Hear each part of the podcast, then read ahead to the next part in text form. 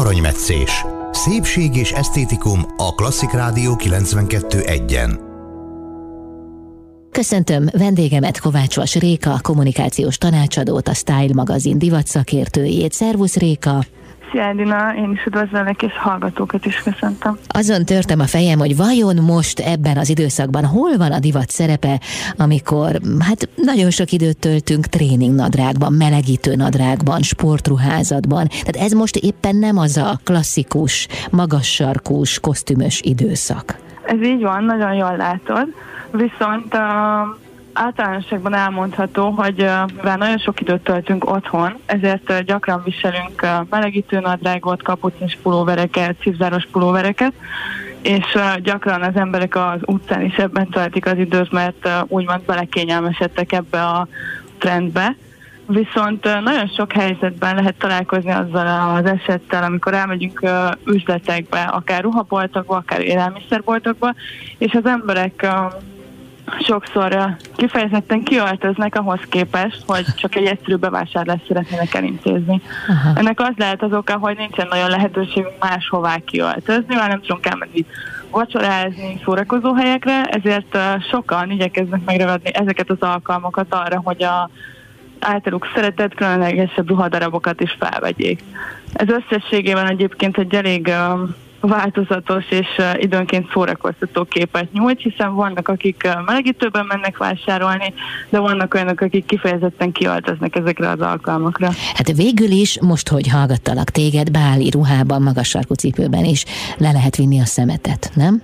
Igen, igen, igen. Ezzel kapcsolatban még azt hiszem, hogy az előző, az első karantén idején, tavaly tavasszal volt egy trend, amikor erről nagyon sok videót is készítettek, hogy, hogy igazából akkor tényleg nem tart senki hová menni, és először találkoztunk ezzel a helyzettel, mert úgy gondolom, hogy most arra már a legtöbben megtanultak alkalmazkodni, akár az öltözködést is tekintve ehhez az egész szituációhoz.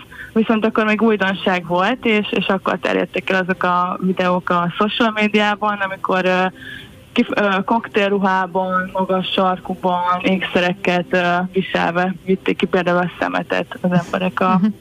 a kukákhoz. De most tényleg hol van a divat szerepe? Az ember azt sem tudja, hogy mi a divat. Hát úgy gondolom, hogy a, a divat maga, az, hogy milyen trendek jellemzőek, mert azért azt látnunk kell, hogy a, a divatházak továbbra sem álltak le a különböző kollekciók a piacra dobásával.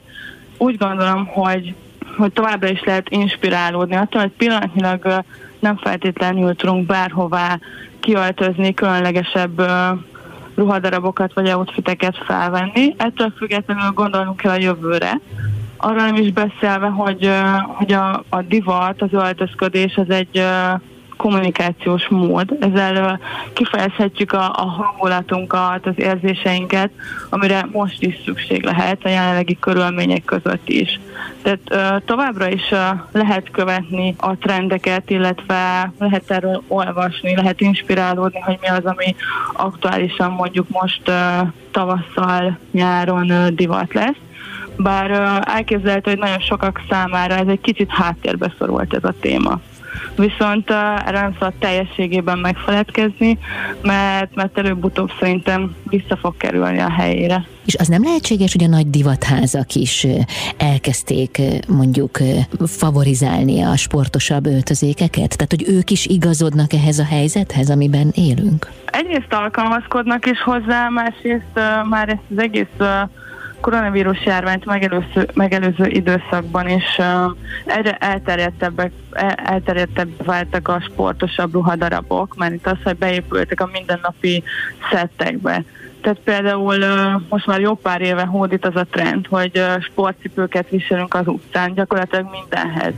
Tehát nem csak akkor veszünk fel egy sportcipőt, hogyha melegítőben megyünk az utcára sportolni indulunk, hanem akkor is, hogyha egyébként szoknyát viselünk, esetleg valamilyen ilyen nyári lengeruhát, ugyanúgy fel lehet venni ezt egy ballonkabáttal, vagy szövetkabáttal, ami korábban inkább az elegánsabb ruhadarabok viselésével volt jellemző. Úgyhogy úgy gondolom, hogy ez nem csak a, a járvány miatt, és amiatt, hogy sok időt töltünk otthon, és az egész öltözködésünk egy kicsit kényelmesebb és praktikusabbá vált, hanem összességében ez már egy évek óta tartó trend. Viszont ez valóban így van, hogy, hogy látványosan elterjedtek ezek a ruhadarabok.